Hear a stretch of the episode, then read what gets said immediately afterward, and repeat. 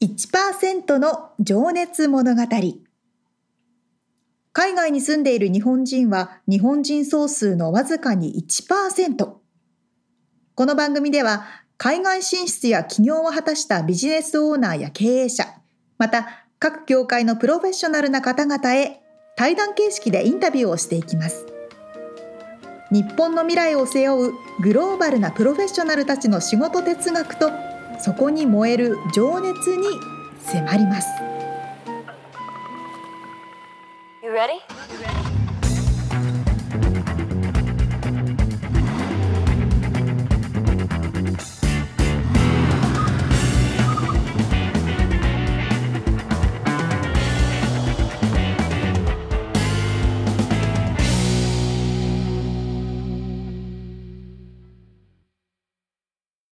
えー、皆様こんにちは。えー、っとにせんにじゅういちねんじゅうにがつにじゅうろくにち、クリスマスの次の日、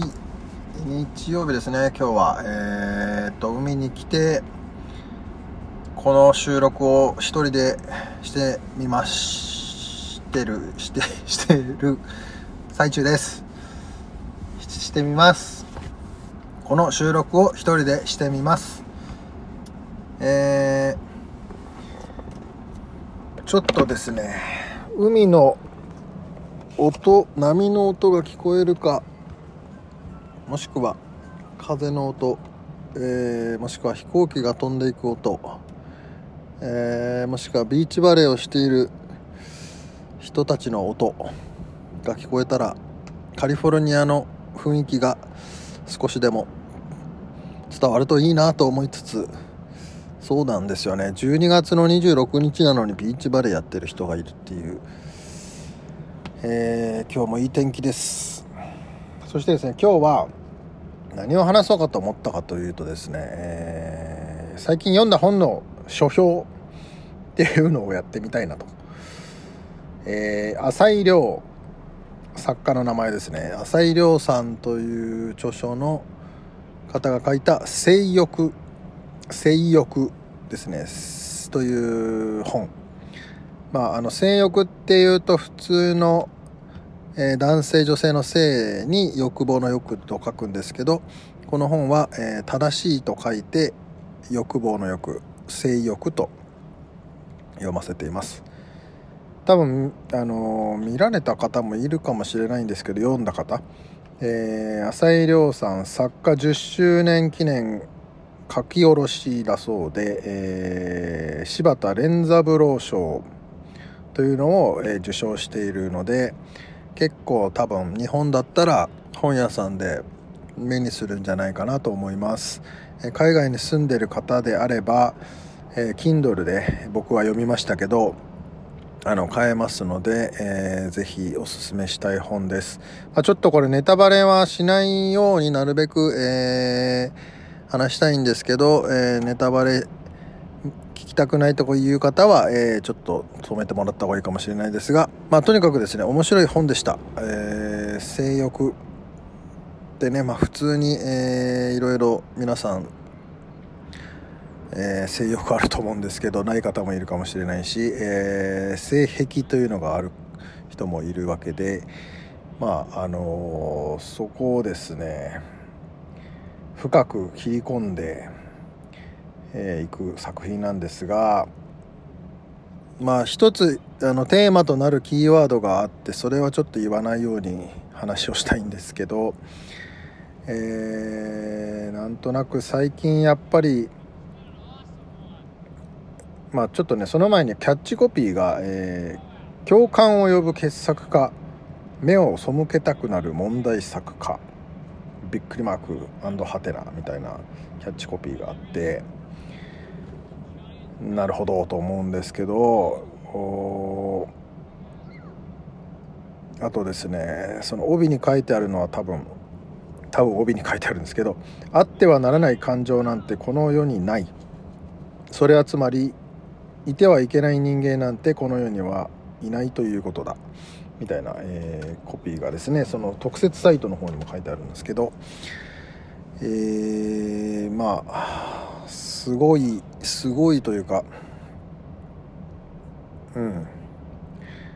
こう世界が変わ見方が変わるような体験ってあのー、やっぱり読書の醍醐味かなと思うんですけど、そういうのがこう頭の中の脳の神経のあっちとこっちがうわーってつながっていくようなですね、なんていうかですね、新しい発見というかですね、そしてなんか安心感というかですね、まあ表裏一体なんですけど、えー、なんか地獄のような感覚と、えー、天国のような感覚とみたいな、ちょっと全然説明になってないんですけど、えー、面白い作品でした。あそうで一つテーマになっている、えー、キーワードがあって、えー、それが最近こう世の中で感じにくくなっている、まあ、パンデミックもありなんですけど、えー、そうじゃなくてもね、えー、スクリーンに向かって仕事してる人も増えてると思うんですけど、なんつうかこの生きてる手応えというかですね、打ったら返ってくるものの危うさというかですね、えー、なんつうか手まあそうだ手応え歯応えですかがあ感じられにくい世界に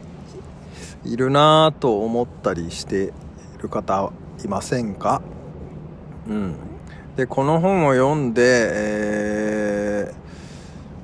ー、すごくこう寂しい気持ちとか悲しい気持ちとか、まあ、思い出すこともあるんですけど、